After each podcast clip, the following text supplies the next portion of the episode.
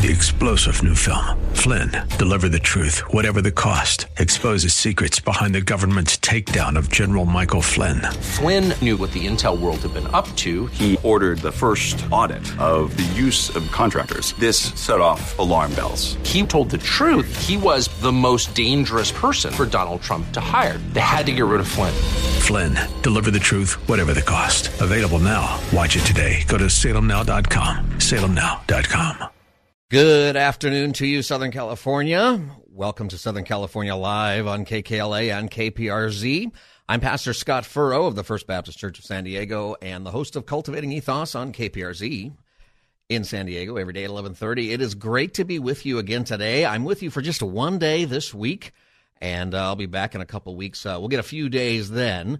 But I'm here just for one day today. And as I thought about it, I thought, what should we talk about for, for one day? I hope to be able to talk with you about some things and see if we can maybe come to a solution or come to some good ideas about some things that are going on in our culture today. You can give me a call and be a part of the show at 888 52 Talks, 888 528 2557. So I took a look at the news and uh, what's important going on in the news. Lots of stories right now. And uh, so hopefully you have your coffee. That's something that's important for this period of time in the afternoon. I believe personally, I just think it's really important. I think the coffee is something that Jesus would obviously have, have had. Is that obvious? I don't know. Maybe that's just not right to say, but I do like to refer to it as the brew of the believer, the libation of the liberated. I got a whole, I got a million of them, but I'm not here all week. I'm here just for today. So Lots going on in the news today, and lots of confusion about different things, which is the new thing. There is a new Los Angeles City mandate that people have to show proof of vaccination to go indoors. Indoors at most places, you got to show proof of vaccination. I think that starts tonight. Is that right? I think that's true. Want to talk about that? 888 52 Talks, 888 528 2557. Did you know that at the same time that uh, this is happening in Los Angeles, that San Francisco is actually begin, beginning to relax some of its mandates. Now, that's interesting. Don't they call each other? I thought they used to do that. Maybe not. Maybe there's some bitterness that's brewing right about now for some reason. Maybe we'll get to that in a second. It's a bigger subject out there. And this really is what I want to maybe discuss today and get your insights on and get your thoughts. How do we interact as believers with the government? When things are changing a little bit. How do we do this successfully? How do we do this in a time when our voice, at least here in California, at least here in Southern California, but you know it's true in in uh, the Bay Area anyway, in Northern California, when we are, and by we, we you know we're the minority voice if we think that the government is doing the wrong thing, or if we think they should do something better, or maybe you think that they're doing the right thing, and I'd love to hear from you too. If you think that the vaccine proof mandate is a good thing, I'd love to hear your thoughts about that, particularly uh, coming from it from the standpoint of the church. Uh, what should our role be, and how do we do this in one voice? That's a big question that I have with a lot of things that I really want us to discuss is how do we speak with one voice as the church here in the Southland to issues that come up, all kinds of different things. It's a big subject, a really big subject there. I think that uh, the school board's question and uh, what's going on with maybe the FBI getting involved with some threats. I don't think we should be threatening at all, and I think that does happen. But how do we make sure we don't do that? Anyway, lots of good questions. Love to get your thoughts about that. 888 52 Talks, 888 528 2557. And I'm going to talk about that. And uh, I got a suggestion, something we can think about as we approach those things. And how do we speak to the culture in one voice as the church? But first, there is a much bigger story, something in the news today, something in the Southland that is very, very important. It is of extreme urgency that we get this out on the table, that we talk about it, and importance. Are you ready? Play clip number one.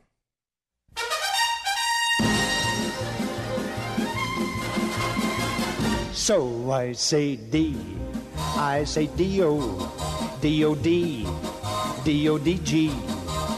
D O D G E R S team, team, team, team. Oh. How about those Dodgers? This is a huge deal. Did you watch that game last night? I am still excited. I'm very tired. Very tired. It was a little bit late.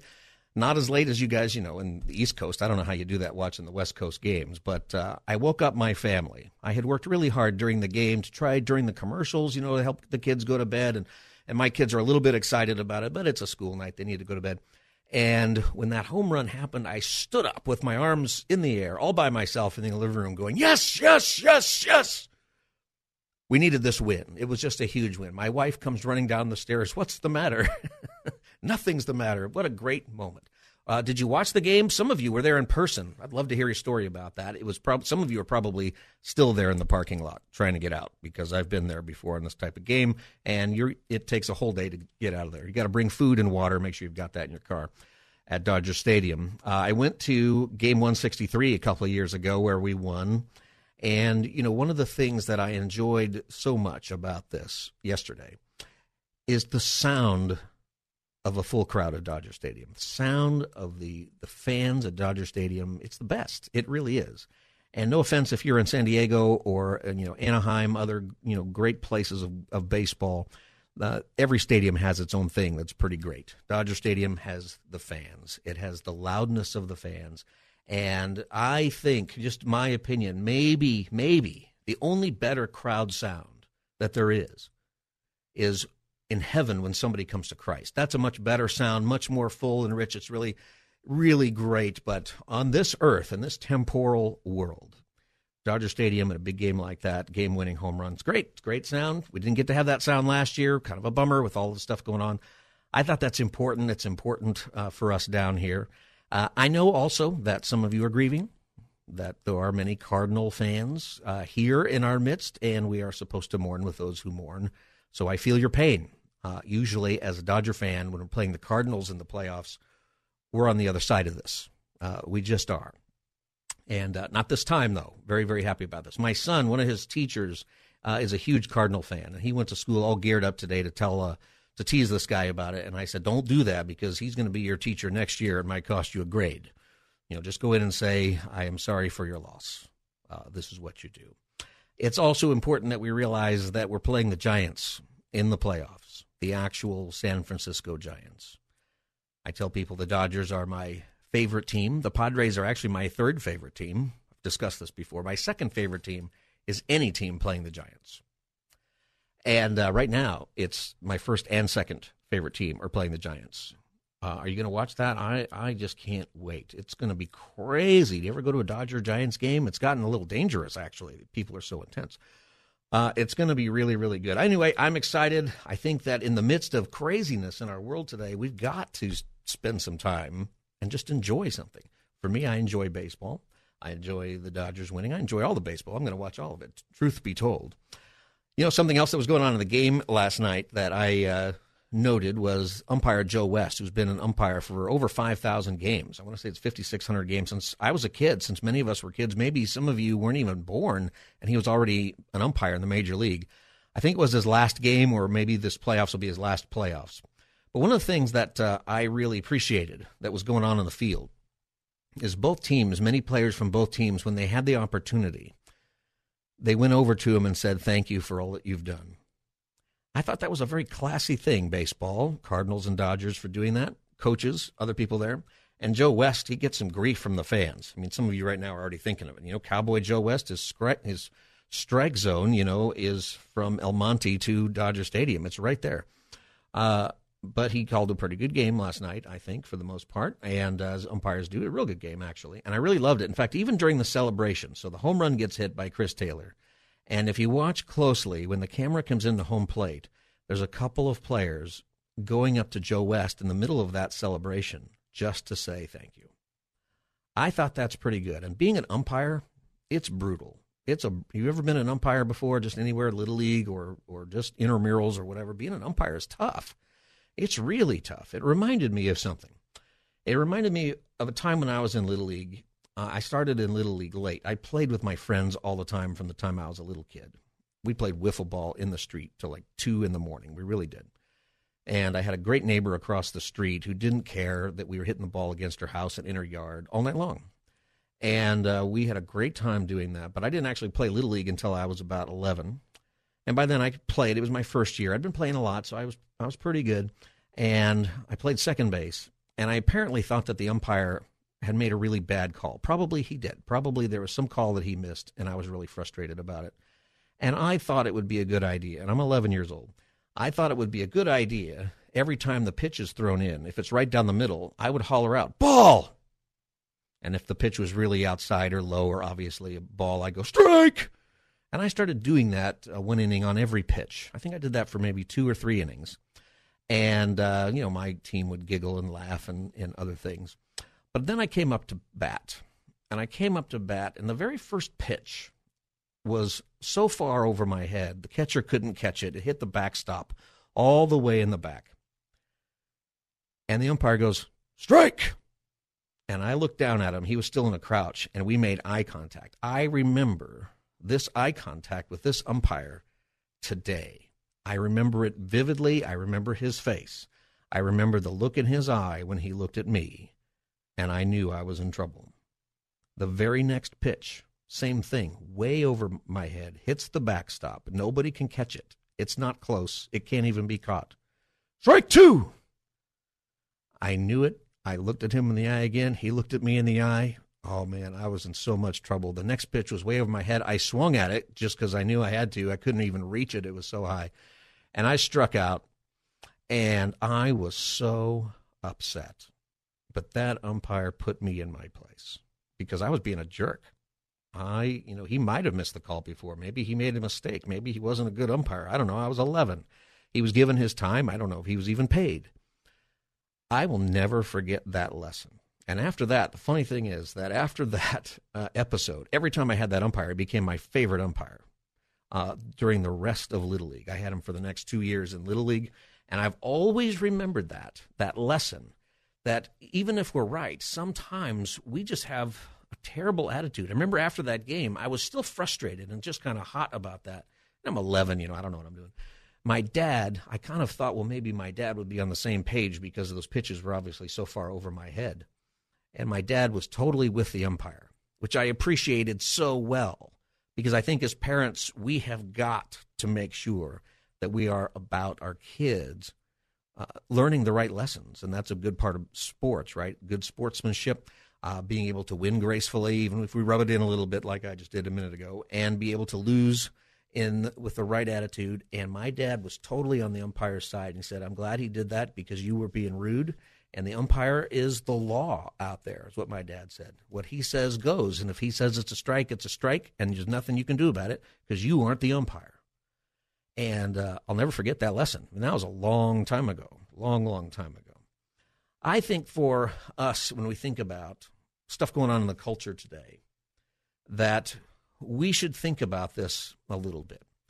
I had a lot of pride going in there. And I think as I'm looking at arguments that are going on in our culture about vaccines and about mandates, about masks, about what do we do about the schools, and I think we need to be involved. The school question, I think, is you know long term uh, probably a much bigger thing actually than the coronavirus stuff because this is what's being taught our kids. I think a great thing that happened because of the shutdowns, because of the school shutdowns, is a lot of parents. You and I, we went to school, didn't we? And uh, I've been fortunate that my kids are in a a Christian school, and we work really hard to do that. We sacrifice an awful lot. We don't get to do a lot because of that. We get some help from grandma, and uh, we've had some financial support. That's how we've been able to do that. It's been worth it because we want to make sure that our kids are taught morals, uh, Christian morals. Like we want them to have a good education. That matters also. We want them to read and write and uh, understand science and do all of that. We want it to be good education. But at this age, we really want to have a solid Christian foundation. And that's not happening in our schools, in our public schools. Uh, it's just not. And I think it's maybe worse than what we thought, uh, or it's as bad as we suspected in some cases. And I've been proud of a lot of parents who have gone to school boards meetings and have shared what they've learned from the curriculum and they've read it back to them and it's been pretty good. However, there's been some and some of you, I understand the passion and it's your kid. I completely get it when it's your kid. I'm a father.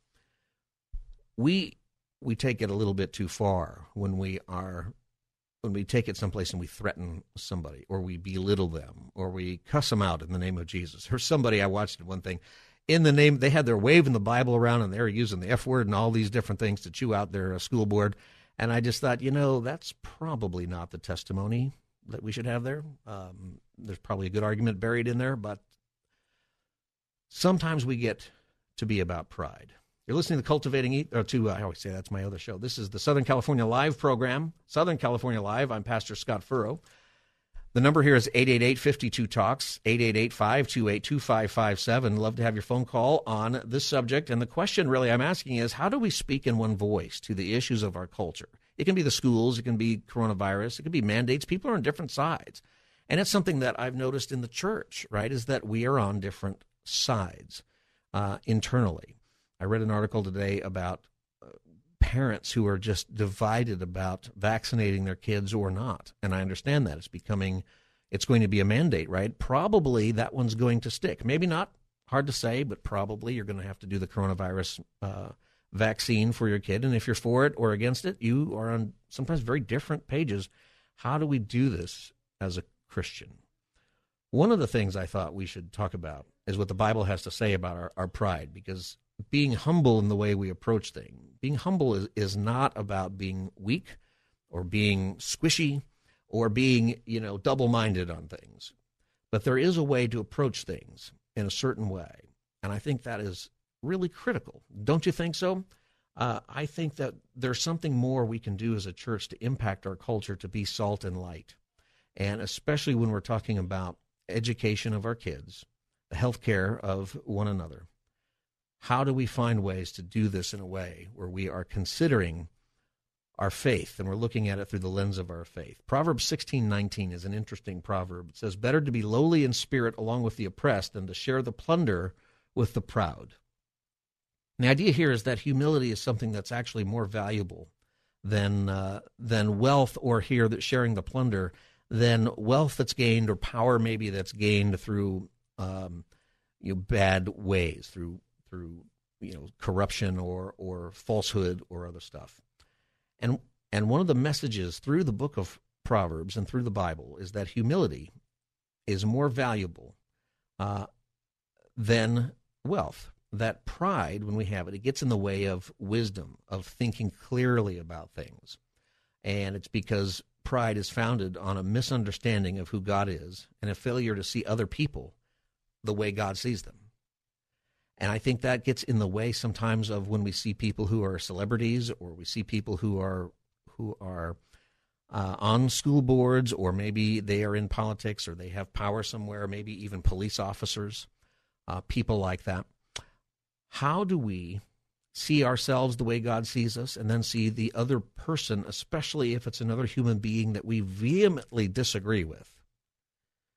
How do we do this? How do we see other people this way? In the sense of our need for redemption, their need for redemption, our need for Christ, their need for Christ. How do we do this? I think this is a question that we should be be asking. You know, pride, the kind of pride I'm I'm talking about here is not the kind of pride you feel like about your kid. You know, I'm proud of my kids and I have deep love and affection. I I try to make sure I tell my kids as often as possible, "Hey, I'm proud of you." And they're getting old enough to kind of understand what I mean. You know, my my oldest son James, he's 12 now. He kind of gets it, but for a long time he always said, "Okay, you're proud of me for what?" You know, I'm just I'm just proud of you for you, just for who you are, uh, and I want him to know that. So it's not that kind of pride. And I'm also not talking about confidence that we should have in ourselves. Uh, you know, there's a certain, you know, for some people having confidence is somehow prideful and there I should therefore I shouldn't have it. Uh, that's not the kind of that's not what I'm talking about. I think we should have confidence in the way we are made uh, to do this. So, what is the approach? How can we move forward? The phone number here is 888 52 Talks, 888 528 2557. I've got, uh, I'm not sure if I'm going to pronounce your name right, uh, Liz Hahn on from Los Angeles. LaShawn, LaShawn from Los Angeles. Yeah. Welcome yes. to the program. Hi, LaShawn. Hello. How you doing? I, I am I'm one who I feel like that I should be respected for my opinion if I don't want a vaccine. I hold no hurt to no one but myself. I think that it has went above and beyond the the asking of us the masking. There's going to be a backlash in masking. We wasn't born to be walking around wearing masks on our faces for years on and all our lives. We wasn't born, you know. I just I resent that there was a time that they had when it comes to us being as believers, it, they have chipped away to where we have no voice anymore. And they say they respect us as believers, and this is a country where we're supposed to, they're not supposed to discriminate, but they are. And we have a right to say what go in your body, just like they have a right, they think they got a right to kill their babies. We have we we have rights too to go against the pricks. We that doesn't make us not a Christian if we say that we don't want to be vaccinated. And they haven't been consistent about information. They have not um they they the, the first it was take the flu shot or first you have to just wait it out and then they want you to take a flu shot when we wouldn't get a flu shot. And what it really all boiled down to being is that they this was the first time that they ever was able to tap into that reserve money.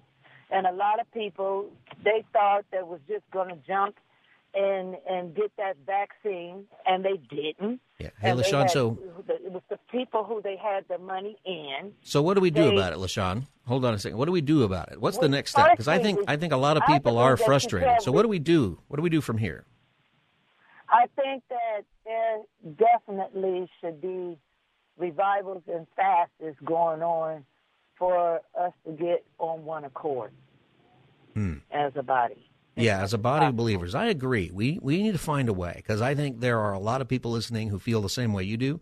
There are a lot of people listening who are are saying, "Well, maybe I think that uh, uh, certain things have been okay, right?" And uh, you know, I notice it out there. I know people who they never wear a mask, even in in places where other people are asking them to. I know people who wear a mask all the time, just wherever they are, and both people feel like this is a, that there's a spiritual truth to what they're doing also. So I think this is an interesting uh, interesting discussion here, and this is where I think we need to figure out how do we speak in one voice. The number is one eight eight eight fifty two talks. 888-528-2557. I'm Pastor Scott Furrow. You're listening to Southern California Live, and we're asking the question today about many of the things that are in the news. How do we get on one voice? This is where I want to approach this. I'm talking about pride and how do we not have pride but do things in the right way. I'll be back in just a couple of moments. You're listening to the Southern California Live program. I'll be right back.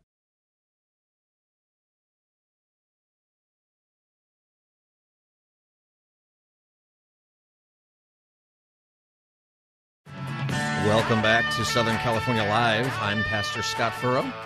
It is a fine Thursday afternoon in Southern California. The Dodgers win the wild card. We're just going to keep bringing that up.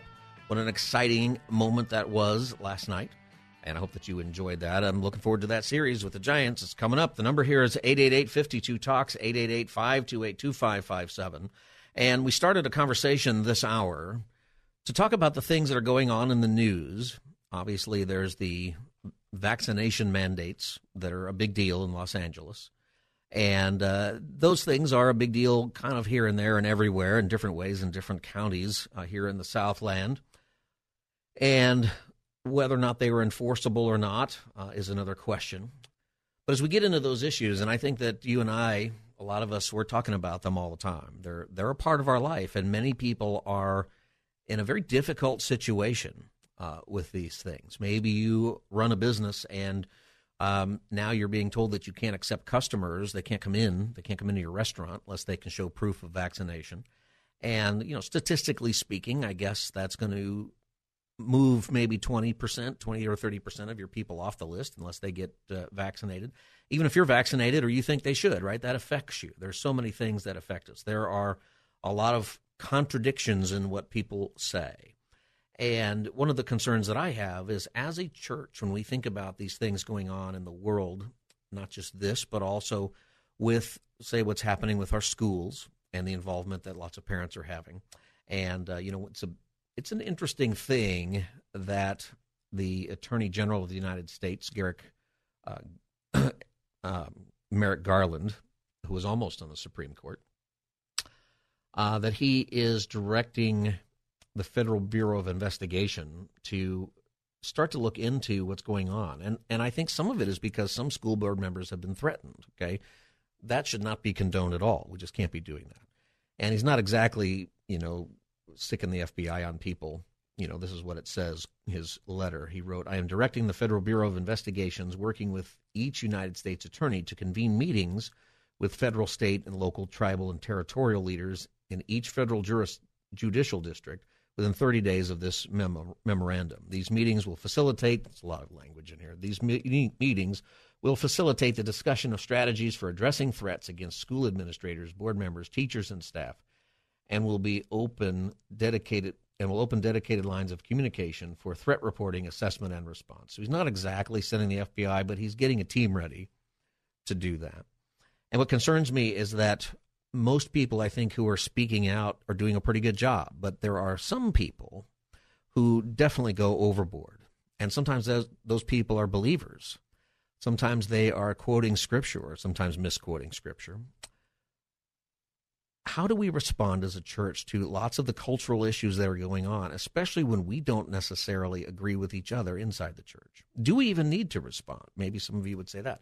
I'm interested in whatever opinion you have for this. 888 Talks is the phone number, 888 528 2557 if you want to join the conversation. And one of the things I think that we need to do always, as believers, is consider our own pride. There's an interesting uh, response that happens when, when Jesus tells us to take the log out of our own eye uh, whenever we're going to address something with our neighbor. Uh, we, sometimes we fail to do that, and we should do that for sure. And that has to do with pride. That's why we don't do that sometimes. Proverbs eleven twelve. It says, Whoever derides their neighbor has no sense, but the one who has understanding holds their tongue. Uh, deride, it means belittle or put down or insult. And the idea is it's non constructive criticism. It's gossip or it's slander or it's just kind of, you know, being rude, uh, going over the line in how we, we speak to somebody else who's made in the image of God, even when we totally disagree, even when they are wrong, even when we can just flat out say this person is biblically speaking immoral or even culturally most there's a lot of things the culture still finds to be bad Whoever derides their neighbor has no sense, but one who has understanding holds their tongue. Uh, neighbor, who is that, you might ask? Well, it comes from the same Hebrew word that's used in Deuteronomy 5 with thou shalt not kill. Literally, it says, thou shalt not kill your neighbor. Uh, in the Old Testament, neighbor is generally speaking about your fellow Israelite, um, one of the covenant people. And there are plenty of passages that also talk about loving the foreigner as well, but neighbor is generally about your Israelite covenant people. But it's an interesting word because Jesus comes on the scene later and he points out then that everybody is your neighbor. And in the Sermon on the Mount, you know, putting down others, he says, will be subject to judgment and hell. It's pretty serious stuff there for believers. Pride causes that, and ultimately it's a, a lack of wisdom. So how do we speak towards these things without deriding our neighbor? That's where we get in trouble. That's where we I think we lose some credibility. Uh, Steve from West Hills, you're on the Southern California Live program. Thank you for calling, Steve. Hi, how's it going? How are you? Good, Steve. Thanks for calling. What's on your I, mind as I we talk about this? Go ahead, Steve. I think uh, a lot of what we're seeing, uh, the negativity and the, uh, the controversy around the evangelical right and uh, vaccine hesitancy, and even all the way down, not to be political, but down to Trump and stolen election and all of that. I think that we are doing ourselves a great disservice, and we're dishonoring uh, God in the in the process when we act in this way. I think the Bible is clear when it says to render unto Caesar what is Caesar's.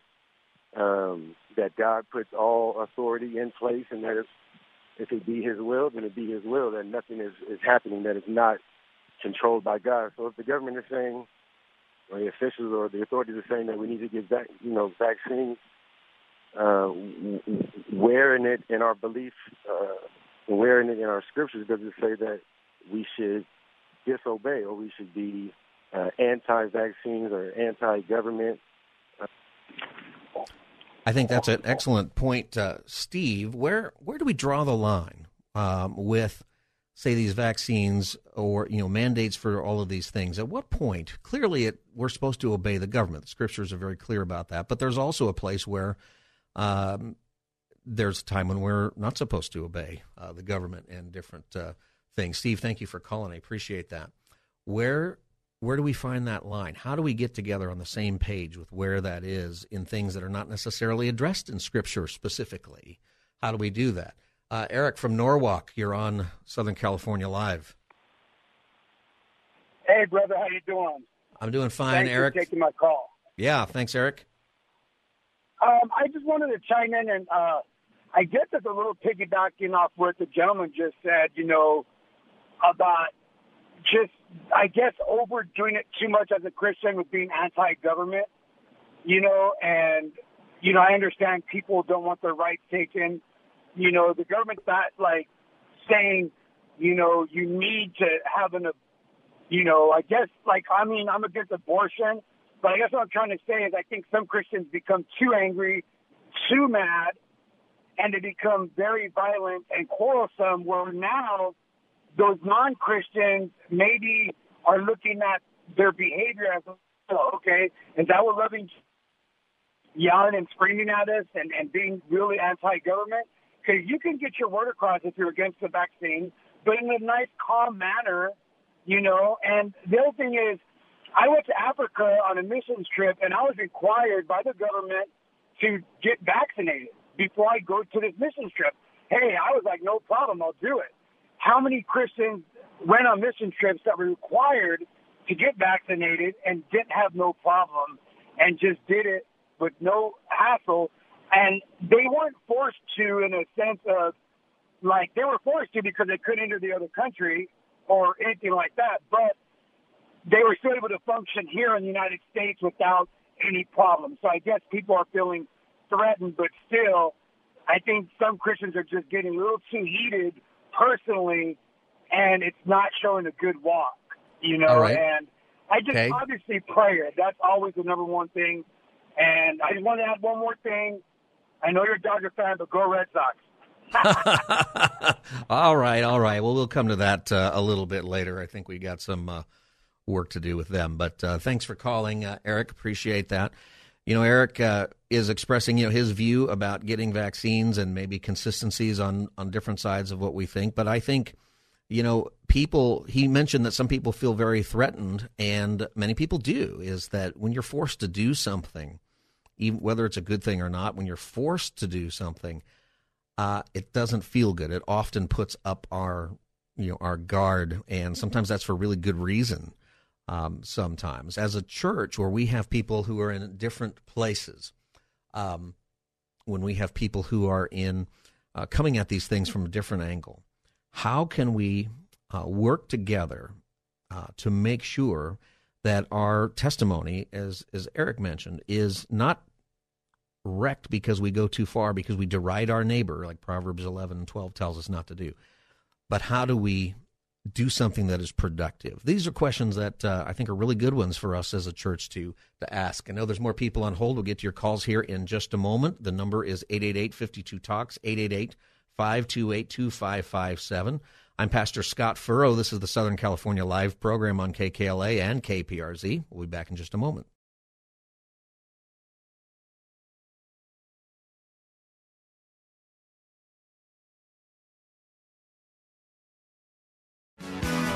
Welcome back, everybody, to Southern California Live. I'm Pastor Scott Furrow, and um, I am getting somebody through the window pointing his San Diego Padres with the, the number one finger uh, pointing at me right now. But we are here today to talk about important things, but to remember that the Dodgers won last night and how exciting that has been. And uh, that song, I Love LA, hearing that at the stadium, if you ever get a chance, the Dodgers win a big game, everybody stays and they sing it. They play it through twice usually, and uh, people know most of the words. There's a couple words in there that are interesting that uh, you probably should figure out what they mean before you sing them. But anyway, it's a great song. Hey, the number here is 888 52 Talks, 888 528 2557. And we've been talking about how, as a church, we can speak, learn to speak in one voice. Now, I don't think we're going to just solve this right now. I think we have a lot of work to do. And I've used a couple of proverbs here to remind us about pride. And I think that's one of the things that we have to do is kind of get out of our own way sometimes. How do we speak in one voice to issues in our culture and issues that are that are affecting us in the church? These issues about the vaccines that most people are calling about in schools and other things these issues are affecting us inside our own churches, they're affecting our own families. How do we speak in one voice? There's a few calls. I'll try to get to you here in our last couple of minutes. Uh, Dan from Rancho Santa Margarita, thank you for staying on hold so long. Welcome to Southern California Live. Hi. Thank, thank you for uh, taking my call. Yeah, I just wanted to mention, um, you know, I watch a lot of news programs, and I watch some conservative news programs. I see Laura Ingraham on Fox News. I see uh, Kayleigh uh, McEnany on a couple of shows on Fox. And one thing that I'm always a little troubled back, I, I like both of these women. I think they're very, uh, very good women, and I like their moral stands, and I, I like the way they defend a lot of our positions. But a problem I have is sometimes they're on very partisan shows. And um, I don't know if you've seen uh, Kayleigh on a, a couple of the shows. I think sometimes she's on the five, and she's on uh, Gut. Yeah, I've seen her on several um, shows. Outnumbered, I think, in the morning. But uh, one of the things that bothers me is they always have to cross around their neck. And I think if you're doing charity work and you're being loving and gentle and kind, wear that cross.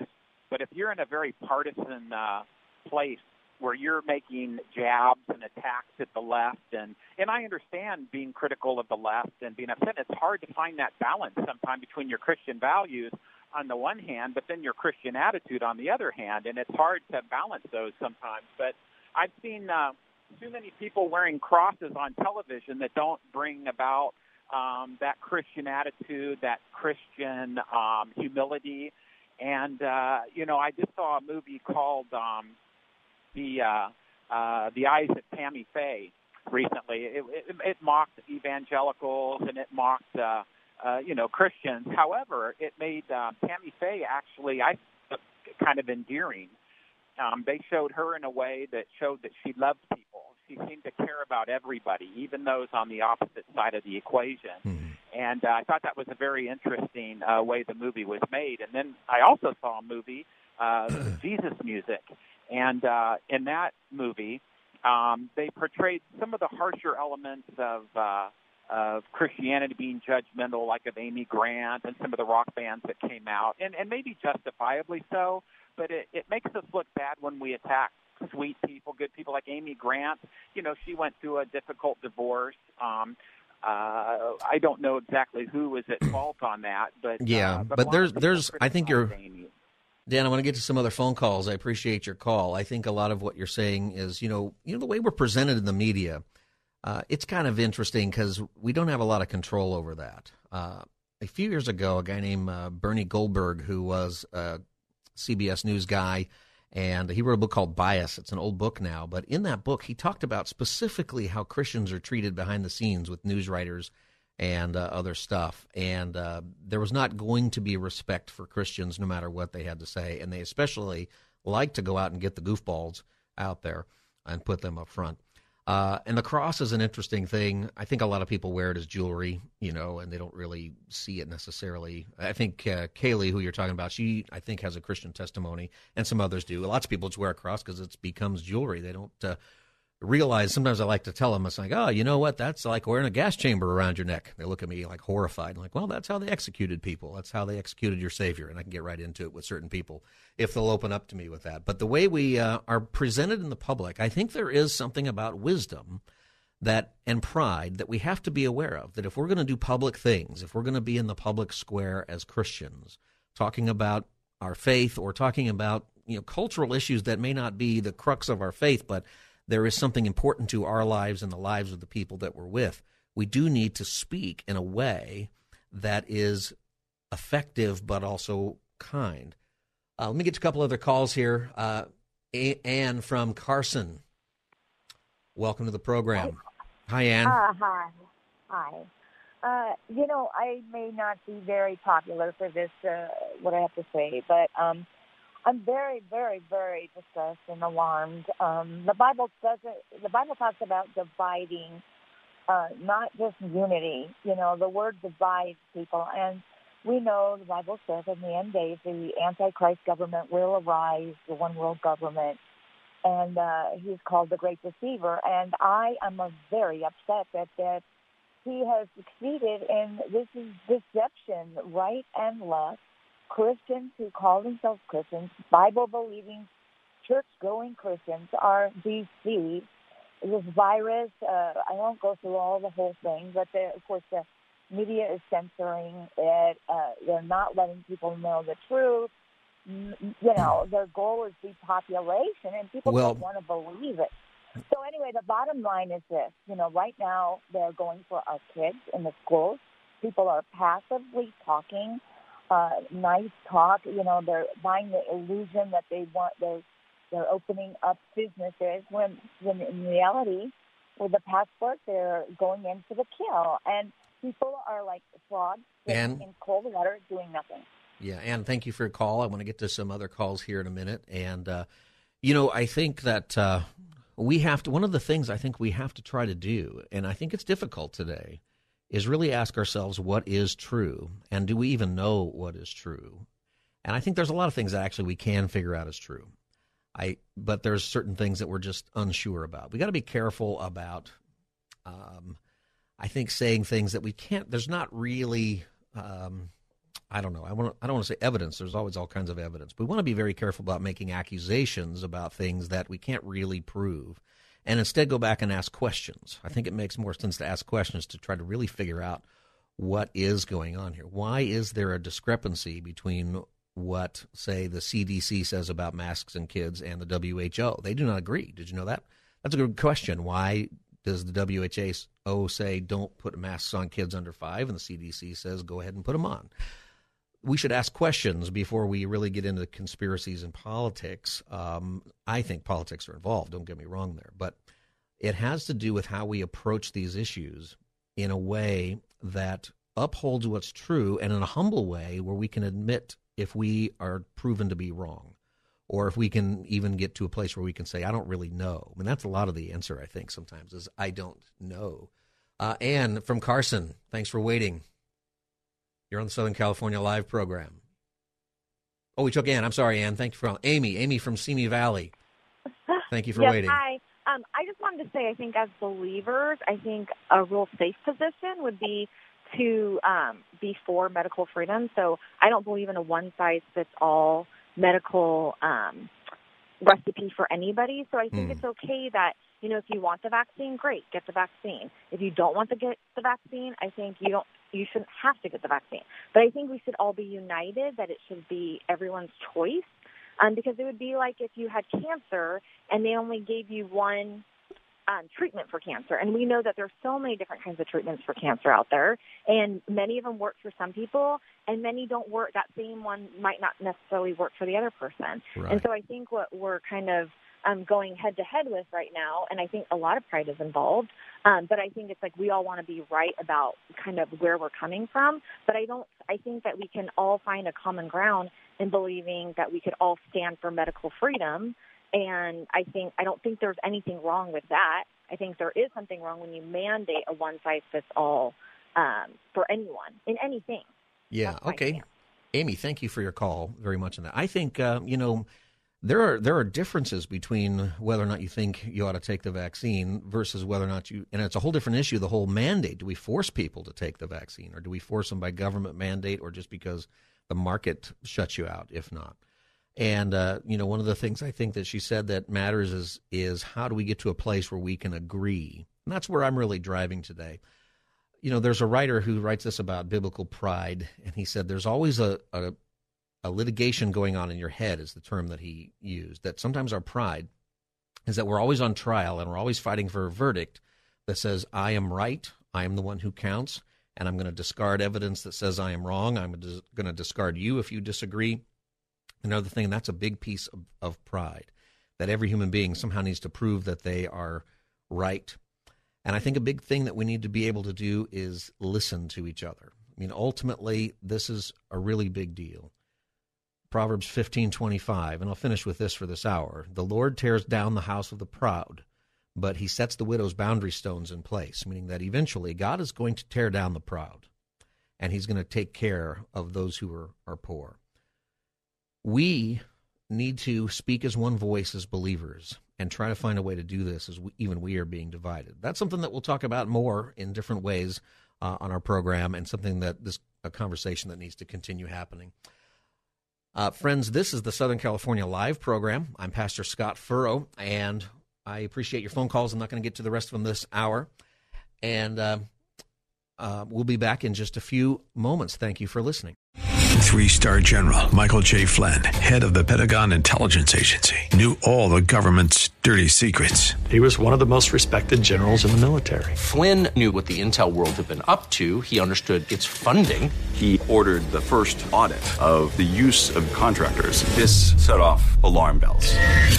The explosive new documentary, Flynn, Deliver the Truth, Whatever the Cost, uncovers the facts behind this scandal. Flynn told the truth. He was the most dangerous person for Donald Trump to hire. I find out the worst enemy that I'm going to face in my life is right here in America. They took my assessment and they wanted me to change it. And I was like, I'm not changing it. They had to get rid of Flynn. With in depth interviews, archival footage, and never before seen personal records of the man behind the headlines. I just felt like I was drowning. Flynn, deliver the truth, whatever the cost. Available now. Watch it today. Go to salemnow.com. Salemnow.com.